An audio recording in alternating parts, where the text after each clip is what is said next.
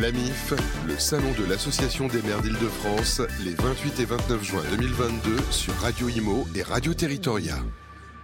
Bonjour à toutes et à tous. Merci de nous retrouver ici euh, au Salon des maires d'Île-de-France 15h14. Nous sommes toujours en direct avec euh, l'actualité autour de la ville, de l'habitat.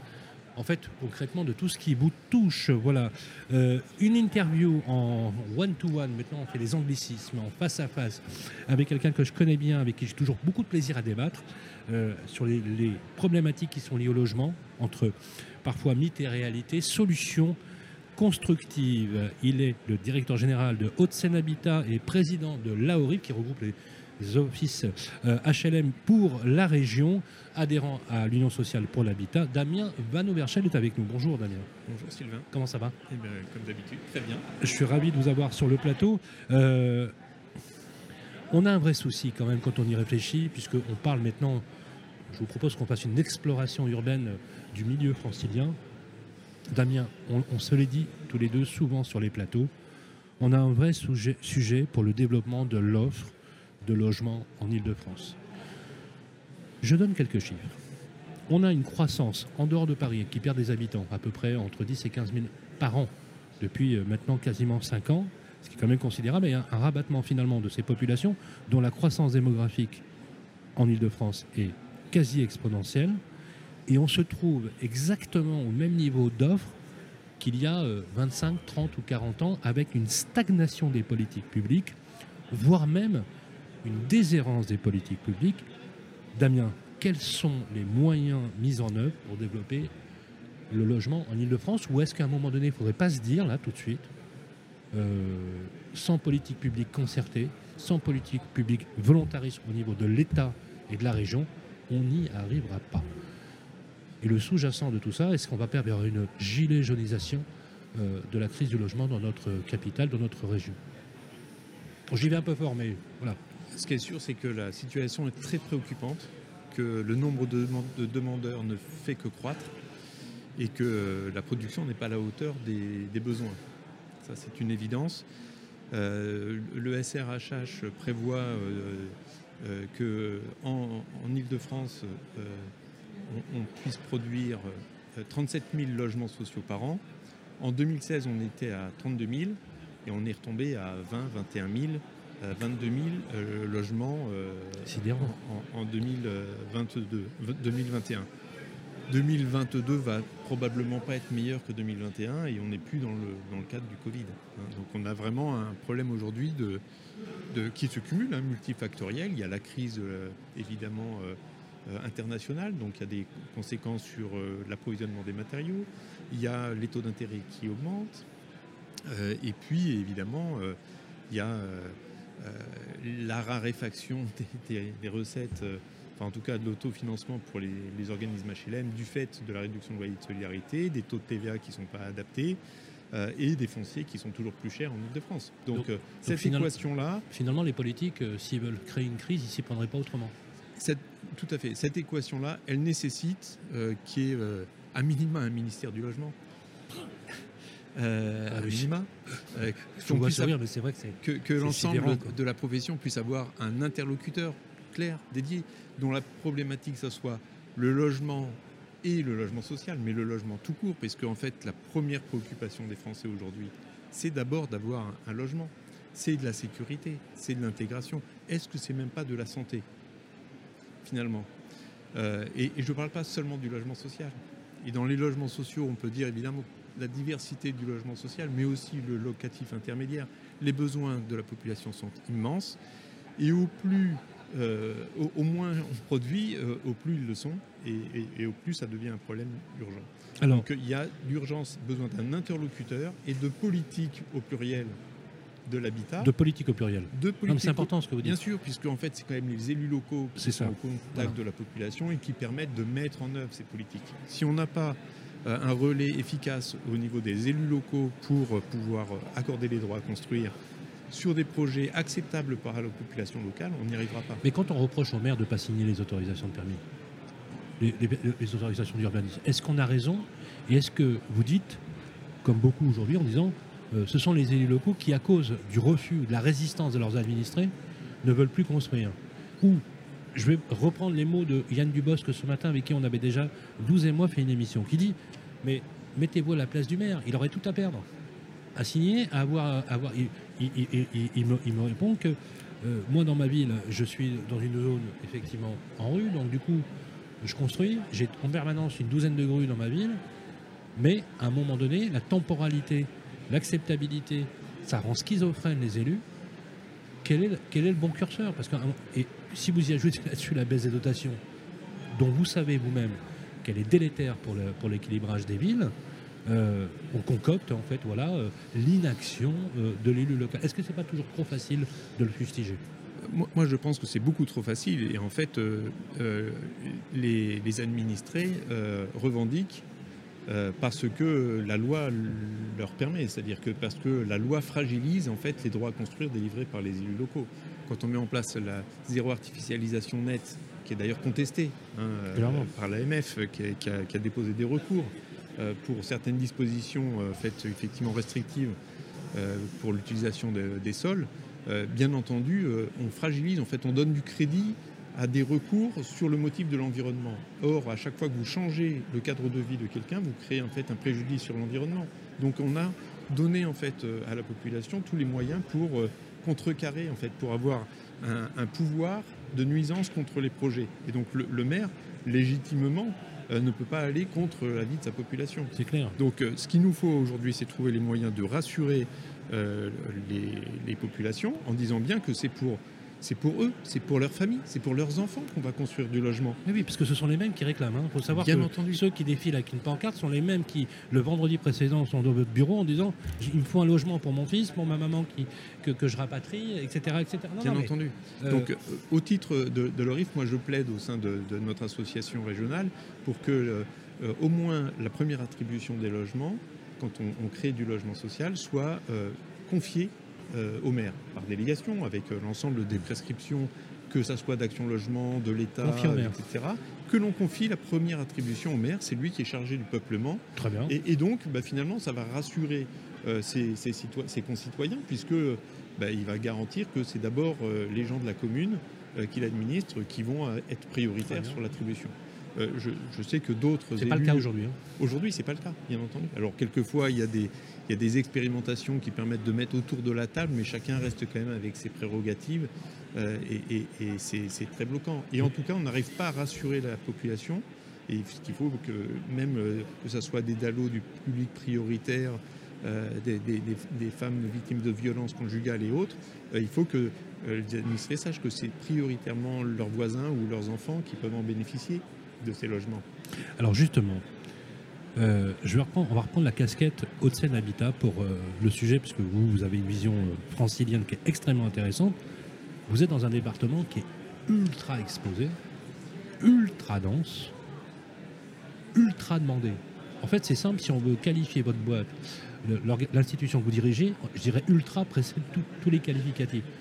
Je plaisante qu'à moitié. Hein. Quand je vois aujourd'hui, dans votre stratégie, vous avez parfois besoin d'apaiser un peu les choses, souvent, parce que vous êtes confronté à des réalités dans lesquelles vous négociez en permanence, autant à l'intérieur d'ailleurs qu'à l'extérieur. Euh, comment on peut développer sereinement, Damien, une stratégie adaptée, compte tenu des contraintes dont on sait aujourd'hui que parfois, pour vous, elles sont diamétralement opposées alors, c'est vrai que les différentes réglementations, notamment environnementales de ces dernières années, ont créé un, une tension encore plus forte sur l'acte de construire. C'est clair. Euh, non pas que j'en récuse en fait les motifs. Non, euh, le, propos n'est pas là. Le propos, hein. c'est qu'il y a une réalité démographique qu'il faut bien accepter. Voilà, voilà, tout à fait. Et puis euh, que le foncier, bah, finalement, il est déjà urbanisé et que globalement, c'est quand même en Ile-de-France et notamment dans les Hauts-de-Seine qu'on fait déjà du recyclage du foncier et, du bâti. Donc on est déjà dans et il y a du potentiel dans une démarche déjà vertueuse. Donc il faut nous encourager à le faire encore plus.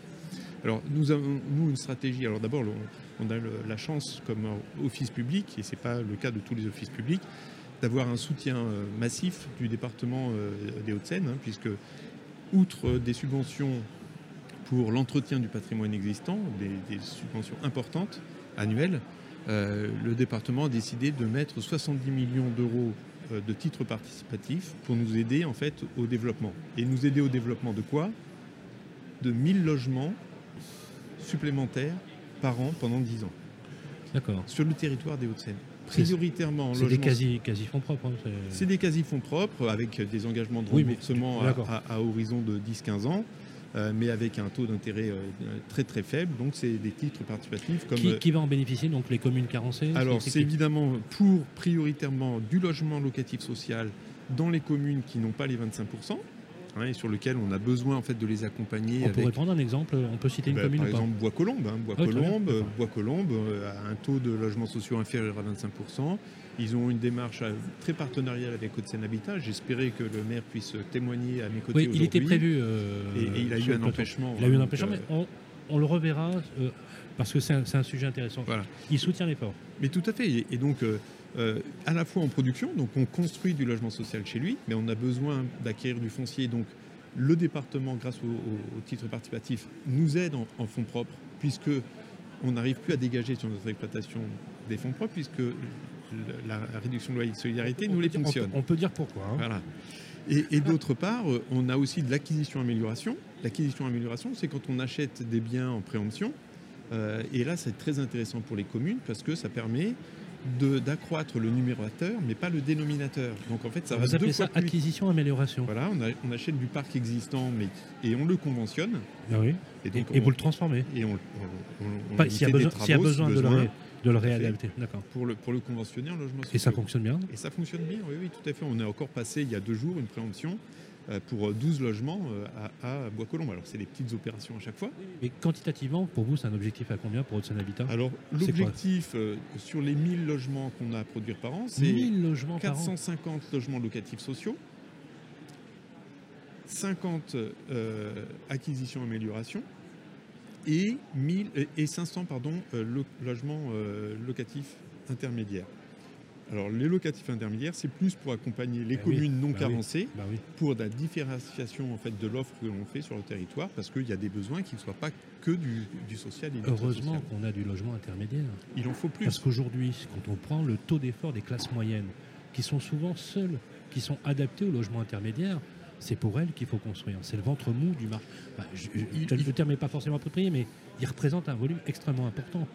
En fait, c'est le- En fait, aujourd'hui la, la- moitié de votre prod, c'est aujourd'hui c'est c'est du la, logement intermédiaire. c'est- c'est la cible en fait de, de- de- de public qui est la plus en difficulté parce que globalement il n'y a pas d'offre euh, pour elle Ouais. euh, en première couronne et donc elle est Ouais. obligée en fonction de son niveau de revenu de partir en deuxième couronne donc d'avoir des problèmes de mobilité, des problèmes de transport et une précarisation en fait accrue. Ou- ou- et si elle reste d'ailleurs en première couronne, si elle trouve, c'est avec des taux d'effort absolument incroyables, où il ne reste fait. pas grand-chose. Euh, Enfin, je caricature un peu, je ne veux pas faire de misérabilisme, mais on peut arbitrer entre manger ou payer le loyer. Quoi. Je veux dire, euh, On, on a vraiment voilà. besoin Ouais. de l'ensemble de la production, du PLAI, du très social pour, les, pour des personnes qui ont Mm. des, faits- des, des niveaux très faibles et qui ont des problèmes de transport également et qui ont, on a besoin en fait de ces, de, de- de- de ces bras en fait, euh, euh, y compris sur Paris et, et en, première banlieue. Par contre, euh, on a aussi besoin de PLUS, de PLS, de, PL de, de LLI, vraiment euh, l'ensemble de la gamme. Et absolument. aussi de la promotion. On a besoin qu'il y ait euh, du privé qui, qui- reste euh, très présent et qui nous accompagne dans nos opérations 53% de l'offre francilienne en logement neuf, ce- en logement so- dit social, c'est du logement dit social, c'est les promoteurs privés. Vous, vous connaissez ce chiffre. hein. Oui, oui, c'est tout à fait. 26% au niveau, na- au niveau national et c'est 53% en Ile-de-France. C'est considérable. Alors, justement, euh, il faut le. On a parlé du, logement, euh, du logement intermédiaire, euh, mais on. Et vous avez parlé de la, réhabilitation et de la rénovation du parc bâti. Est-ce que vous êtes prêt aujourd'hui, chez Haute-Seine Habitat, à amorcer on est, on est déjà dans le calendrier de la rénovation énergétique. C'est le chantier du siècle qui touche tout le monde. Euh, on s'était posé, vous et moi, des quelques inquiétudes quand même sur le calendrier. Et vous, vous avez posé une question toute simple. Vous aviez, moi, je suis d'accord sur tout. Faut juste qu'on m'en donne un peu les moyens. Et encore une fois, on a reparlé du, du RLS, par exemple, de la RLS, par exemple, qui est un vrai sujet en, en soi. Tout à fait. Moi, la question que je, que je vous repose, et je, je la reposerai systématiquement, Damien, est-ce qu'on n'a pas quelque part renié vos marges de manœuvre et est-ce qu'on n'a pas fait de vous, finalement, la variable d'ajustement euh, budgétaire? Est-ce qu'à un moment donné, vous avez- avec vos confrères, à la ORIF, vous allez dire, attendez, on va s'arrêter, d'accord on, va, on, va, on, va, on, demande un moratoire et on, se pose sur la RLS, mais comme sur la TVA, par exemple, sur des sujets comme cela.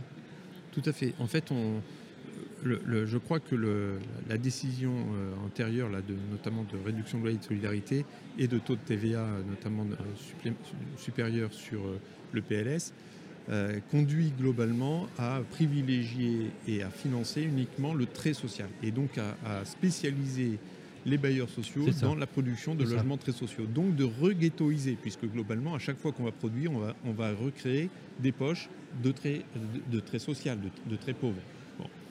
Euh, euh, c'est irréversible hein, comme phénomène. Ce que vous décrivez là, c'est pas c'est pas un dogme politique. C'est pas vous, ne donnez pas un avis politique. Non, c'est pas un avis. C'est un phénomène sociologique qui, par nature, se, ben, construit. Oui, si, nous on n'a que du, trait social à, construire et, qu'on peut financer que ça, ben on, ne fait que ça. Donc euh, le moins social, le, PLS ou, le LLI qui n'est pas du locatif social, évidemment, on, ne peut plus en faire. Et d'ailleurs, l'État ne finance plus que du PLAI et du PLUS. Donc aujourd'hui, il nous demande vraiment ça. Or, pourtant, la population a besoin d'une offre diversifiée. Et, pour pouvoir faire de l'offre diversifiée, il faut être en partenariat avec euh, les bailleurs, avec les promoteurs, pour faire effectivement la totalité de, la chaîne, de, l'ensemble des produits.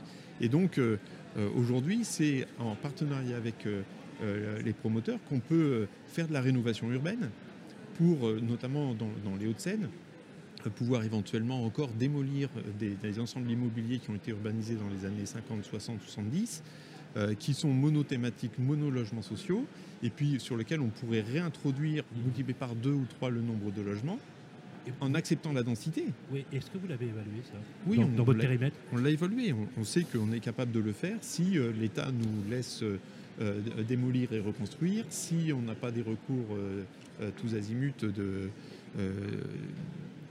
des, associations de défense euh, locales. Mais euh, financièrement, ça peut passer. Et ça, a un avantage, c'est que ça accélère la, la, rénovation du parc. C'est-à-dire on démolit du parc qu'on va avoir du mal à mettre au niveau énergétique et on va produire du parc neuf qui va être en classe euh, A et donc qui sera conforme à la stratégie nationale bas carbone à horizon 2050 sur lequel l'État s'est engagé il y a certaines. Euh, je, vais citer là, dans, la, préparation de l'émission, les communes, euh, effectivement, alors là vous avez évoqué Bois-Colombes, euh, mais il y a aussi soutien avec Gennevilliers, Bagneux, Châtenay, Le Plessis-Robinson et les zones en rue. Oui. Les zones en rue, là. en rue, alors on peut citer les, communes touchées, il y a, Nanterre. Alors, en avec des projets en rue, à, ce, jour, nous, on est engagé avec euh, Nanterre, effectivement. Il y a Clichy. Avec, euh, alors, Clichy, on n'est pas sur un, en rue, on fait de la rénovation urbaine, mais sans l'en-rue. D'accord. Sans les financements de l'en-rue. On a Villeneuve-la-Garenne, où on est avec le, un financement en rue, avec Agnières-sur-Seine également. Et puis, il y a d'autres sites, effectivement, où on fait de la rénovation urbaine, mais sans les financements de l'en-rue. Comme Fontenay-aux-Roses Comme Fontenay-aux-Roses. Comme euh, Clichy. Comme Bagneux, on a un site qui n'est pas en rue, on le fait aussi de la rénovation urbaine sans le rue. Mais en fait, vous êtes extrêmement multipolaire, ultra dynamique sur votre secteur. Donc quand je vous écoute, en fait, ce qu'il faut, c'est juste qu'on vous laisse faire, quoi, et qu'on vous donne le moyen. Et qu'on nous laisse nos moyens, en fait. Oui, oui, non, voilà, non, non, voilà, voilà, Elle est très bonne, celle voilà, le, et le message est envoyé. Non, non, c'est ne nous prenez pas les moyens. C'est même pas, on n'en est même plus à demander des. Non, mais c'est fou quand même. C'est franchement, euh, alors on, va rester positif bien sûr, hein, mais moi si vous voulez, ça, vous fait ça vous fait pas peur Enfin, non, vous, non. Vous vous dites pas, vous dites pas qu'il y a quelque chose qui se cristallise. Quand vous voyez par exemple que dans le Pays Basque, on a quand même des professionnels de l'immobilier qui ont été attaqués, il y a des mouvements un peu partout. Ça, ça, vous, ça vous interpelle Vous en parlez avec vos confrères aujourd'hui? Oui, oui, bien sûr, on, en parle parce que globalement derrière il y a du public qui attend.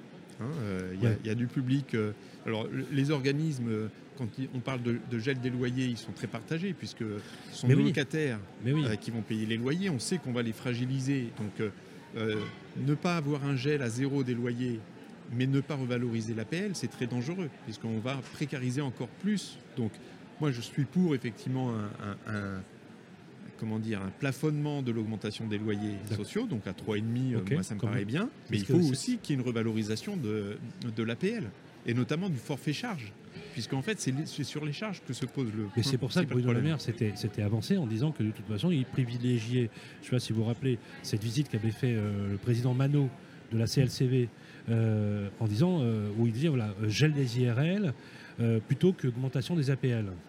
Parce que Tout à fait. la différence, c'est un milliard de plus pour l'État. Ouais. Euh, donc, euh, euh, je vais geler l'IRL, encore une fois. Alors, il y a- il y, a les petits propriétaires, alors, ça va. Il y, a- il y a aussi des effets co- co- collatéraux, mais à un moment donné. euh, Mais on ne peut pas geler à zéro euh, Mais non, l'IRL, mais non. puisqu'en fait, euh, ça veut dire qu'on on nous priverait encore en fait, des capacités d'investir. c'est très clair. hein, et donc, euh, à- à- il- faut trouver aujourd'hui des marges de manœuvre pour qu'on puisse continuer à investir. Sinon, les, les bailleurs sociaux ne pourront pas jouer leur rôle contracyclique de la crise du bâtiment qui est en train de s'amorcer, hein, que tout le monde voit mais, tout le arriver. monde, mais tout le monde est unanime. Est-ce que vous, quotidiennement, les demandeurs, est-ce que tous vos relais dans votre département, dans la, zone, vous font des remontées de terrain qui, sont différentes de celles que vous aviez l'habitude d'entendre Est-ce que vous sentez monter la colère ou pas Ou est-ce est-ce qu'on se fait flipper pour rien finalement Non mais vous voyez ce que je veux dire Est-ce que vous sentez monter quelque chose Oui, oui, oui, parce que quand on, on annonce, euh, ne serait-ce que sur le prix du gaz, une augmentation de 66% de la facture de chauffage pour nos locataires, on est en train de l'annoncer là actuellement. Euh, on, fait de l'in- l'information, on, en a parlé au Conseil de concertation locative. Euh, les, les amicales sont en, en responsabilité, euh, démunies comme nous, mais devront porter le discours avec nous. Et on, on est en train de multiplier aujourd'hui les efforts en termes d'accompagnement va, social. ça va être dramatique. Mais 66% d'augmentation des charges de chauffage à cause, dramatique. à cause de l'augmentation du prix du gaz, c'est catastrophique. Donc on est en train de le planifier, de le lisser, de faire des, des ajustements de provision pour que ça soit pas euh, constaté in fine, mais anticipé. Mais c'est quelque chose de, de très, ça- ça- compliqué. Alors l'urgence, c'est quand même effectivement de sortir du gaz. L'urgence, c'est aussi Oui. euh, d'être dans la stratégie bas carbone, de euh, d'arriver à faire de la réhabilitation thermique, euh, d'abord pour bien isoler les bâtiments, mais aussi pour en changer le mode de production d'énergie et de chauffage.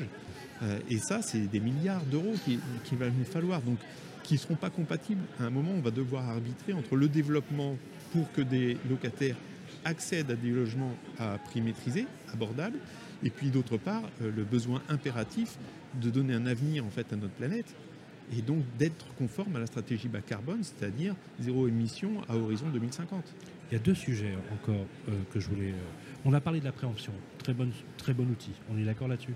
Oui, oui, bon très outil très bon outil. bien- et, et je pense que euh, euh, avec la préemption et avec euh, ce que pour l'amélioration de l'habitat, le fait que effectivement il y a une volonté des élus locaux. Euh, mais il y a aussi un, un- un autre sujet. qui est- Est-ce que alors c'est vrai, je vous la pose à chaque fois cette question, mais elle est vraiment d'actualité. La transformation des bureaux.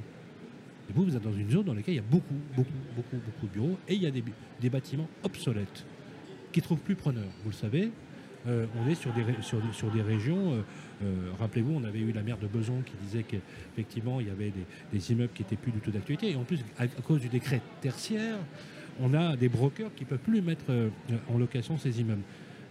Mythe ou réalité Est-ce que vous y voyez vraiment très concrètement? Alors, moi, je pense que c'est une réalité de la vacance, mais un mythe sur la transformation. Je Ah. connais pas encore Ah. de, je veux pas encore de, je connais pas encore de projet abouti. Ah, intéressant. Donc, La vacance est là, o- OK pour la vacance. Et donc, on a un potentiel foncier, tout à fait, sauf qu'aujourd'hui, euh, vous voulez qu'on fasse la preuve de, de- de la réalité ou pas? Tout à fait. Donc, Exactement. quand on, dit, euh, Et- et- quand on dit que la belle aubaine sur les 55 millions de mètres carrés qu'à Paris, euh, qu'à l'Île-de-France, avec euh, 3 millions et demi ou 4 millions de mètres carrés vacants, vous dites euh, euh, c'est un mythe quoi. Bah, concrètement, vous n'avez rien vu qui est probant. Il n'y a, pas de preuve par l'exemple que ça fonctionne. D'accord. Et Mais- économiquement, c'est très compliqué. Est-ce que ça reste quand même un potentiel foncier C'est un potentiel foncier si on arrive, Si on déconstruit par exemple, si on accepte à, à réviser les normes de construction, un certain nombre de normes de confort, et, et si on accepte effectivement de, de loger dans l'urgence, euh, euh, et, et donc de, de- réduire en fait euh, le- un certain nombre de, de niveaux de production. Mais alors, je vois pas d'autre alternative. Qu'est-ce qu'on va faire de ces immeubles? Vous en avez besoin On vous les donne, on, on a besoin on vous les donne, euh, de- vous les détruisez, vous les fait. déconstruisez et vous reconstruisez. tout à fait. Et vous redensifiez. Je pense que c'est la, la solution la plus efficace. Encore faut-il, encore une fois, toujours la question Des moyens. des moyens et, et- qu'on et- vous enlève pas ceux que vous avez déjà. Et, de l'accès au foncier. Enfin, Mais est-ce qu'on vous sollicite là-dessus? Est-ce qu'on vous challenge là-dessus? Oui, oui, oui. Tout le euh, temps En tout cas, euh, euh, que ça soit euh, euh, au département, évidemment, ils sont intéressés par le fait qu'on on- on tienne les objectifs qu'ils nous ont assignés. Donc, ils nous, ils, ils nous interrogent, mais également euh, la, le- en tant que président de la ORIF, le, préfet de région nous rencontre régulièrement pour est-ce que partager le, est-ce que le bouclier tarifaire, ça, va, ça vous aide ou pas? Oui, c'est quelque chose qui aujourd'hui protège nos, locataires et qui va permettre d'amortir une partie en fait de la charge sur 2023 puisqu'en fait c'est les charges de chauffage 2022 qui sont concernées donc qui seront régularisé en, 2023. Alors votre président Rémi Museau, euh, on, en a parlé tout à l'heure, avait estimé les besoins de nouveaux logements euh, à peu près 1000 par an. Euh, soit 10 à 12 000 en 10 ans, avec la contradiction toujours de cette politique ZAN, parce que c'est vrai que quand on parle de zéro artificialisation nette, les gens retiennent que le zéro. Hein. C'est vrai. En, fait, oui, c'est vrai, Que, le zéro. Mais en fait, non, il y a des, alternatives. vous avez évoqué aussi la flambée du gaz euh, et, des, matières premières notamment, parce que tout ça c'est inédit. Est-ce qu'on avait pu prévoir qu'il y aurait une invasion au cœur de l'Europe de l'Ukraine par la Russie qui allait faire exploser le gaz et qui met en relief la fragilité et la dépendance économique des pays, euh, des pays européens et notamment, et, notamment la France? Pour conclure, sur, cette, sur ce salon, quand vous voyez aujourd'hui tous les maires qui sont déplacés, parce que rappelez-vous, l'an dernier, ils n'étaient pas là tous, là, il y a une, vous avez eu une très belle. Il n'y a, pas photo. Hein entre Villepinte l'an dernier et aujourd'hui, c'est le jour et la nuit. Vous les connaissez tous, bien sûr. Euh, la remontée, votre, votre instinct vous dit quoi là, aujourd'hui, pendant, le, pendant ce congrès? Est-ce que vous le sentez bien, ce projet francilien qui, est en route? Alors, le, le, SDRIF est en train de se réécrire. Oui. Donc, euh, ça, c'est très intéressant. Je pense que. Euh, Philippe Dugouin-Clément fait un gros travail de, réflexion en amont et en concertation avec un certain nombre euh, d'organismes. Et, donc euh, la WIF d'ailleurs est, associée à ces travaux. Et je trouve que c'est vraiment euh, l'occasion de, partager ces problématiques. la zéro artificialisation nette, c'est un, sujet effectivement qui doit être pris en charge. C'est vrai que la situation de l'artificialisation ne peut pas se lire de la même façon en, Ile-de-France que euh, dans le reste du territoire euh, national. Donc euh, c'est une loi qui a vocation à, être, à couvrir l'ensemble du territoire national. Je pense qu'il faut qu'on ait des spécificités sur, sur l'île de France. Un département comme les Hauts-de-Seine, c'est déjà complètement urbanisé. Donc la zéro artificialisation nette, ça n'a pas de sens. Par contre, que dans les projets que l'on fait de construction, on provoque la renaturation on cherche à recréer de la biodiversité et qu'on soit vertueux pour avoir un impact positif en fait. On est tous d'accord là-dessus. Pour qu'on ait un impact positif, pas seulement réduire les, consommations, pas seulement réduire les émissions, mais au contraire réinjecter en fait quelque chose de vertueux. Là, je pense qu'on a un challenge intéressant. Là, je pense que c'est c'est intéressant ce que vous dites parce que c'est je trouve ça très résilient. C'est comment on fait d'une contrainte une opportunité. Tout à fait. Parce qu'en fait, ce que vous êtes en train de dire, il y a presque un sous-jacent philosophique dans ce que vous dites en disant, ok, sur le papier, on va dire qu'on n'est pas bien. Mais profitons justement de cette opportunité pour nous transformer.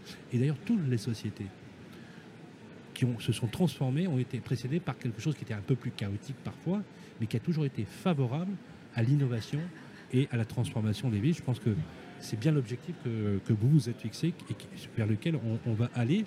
Euh, Damien, on va se retrouver à Lyon hein, bientôt. Avec grand plaisir. On sera, sur le, on sera sur le plateau. On va d'ailleurs reprogrammer une grande table ronde thématique avec vous, Damien, Haute-Seine Habitat, qu'on fera en studio télévision, en qualité broadcast, avec les élus qui viendront sur le plateau.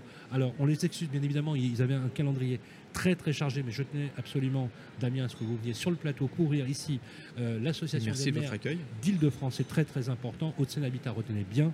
Vous êtes également euh, Damien Van Overschel, son directeur général, mais aussi le président euh, de l'AORIF. Le calendrier est à suivre. On est toujours encore jusqu'à ce soir au Salon des maires d'Île-de-France. Vous likez, vous commentez, toujours avec beaucoup de bienveillance. Damien, je vous souhaite une excellente journée. Merci Sylvain. L'AMIF, le salon de l'Association des maires d'Île-de-France, les 28 et 29 juin 2022 sur Radio Imo et Radio Territoria.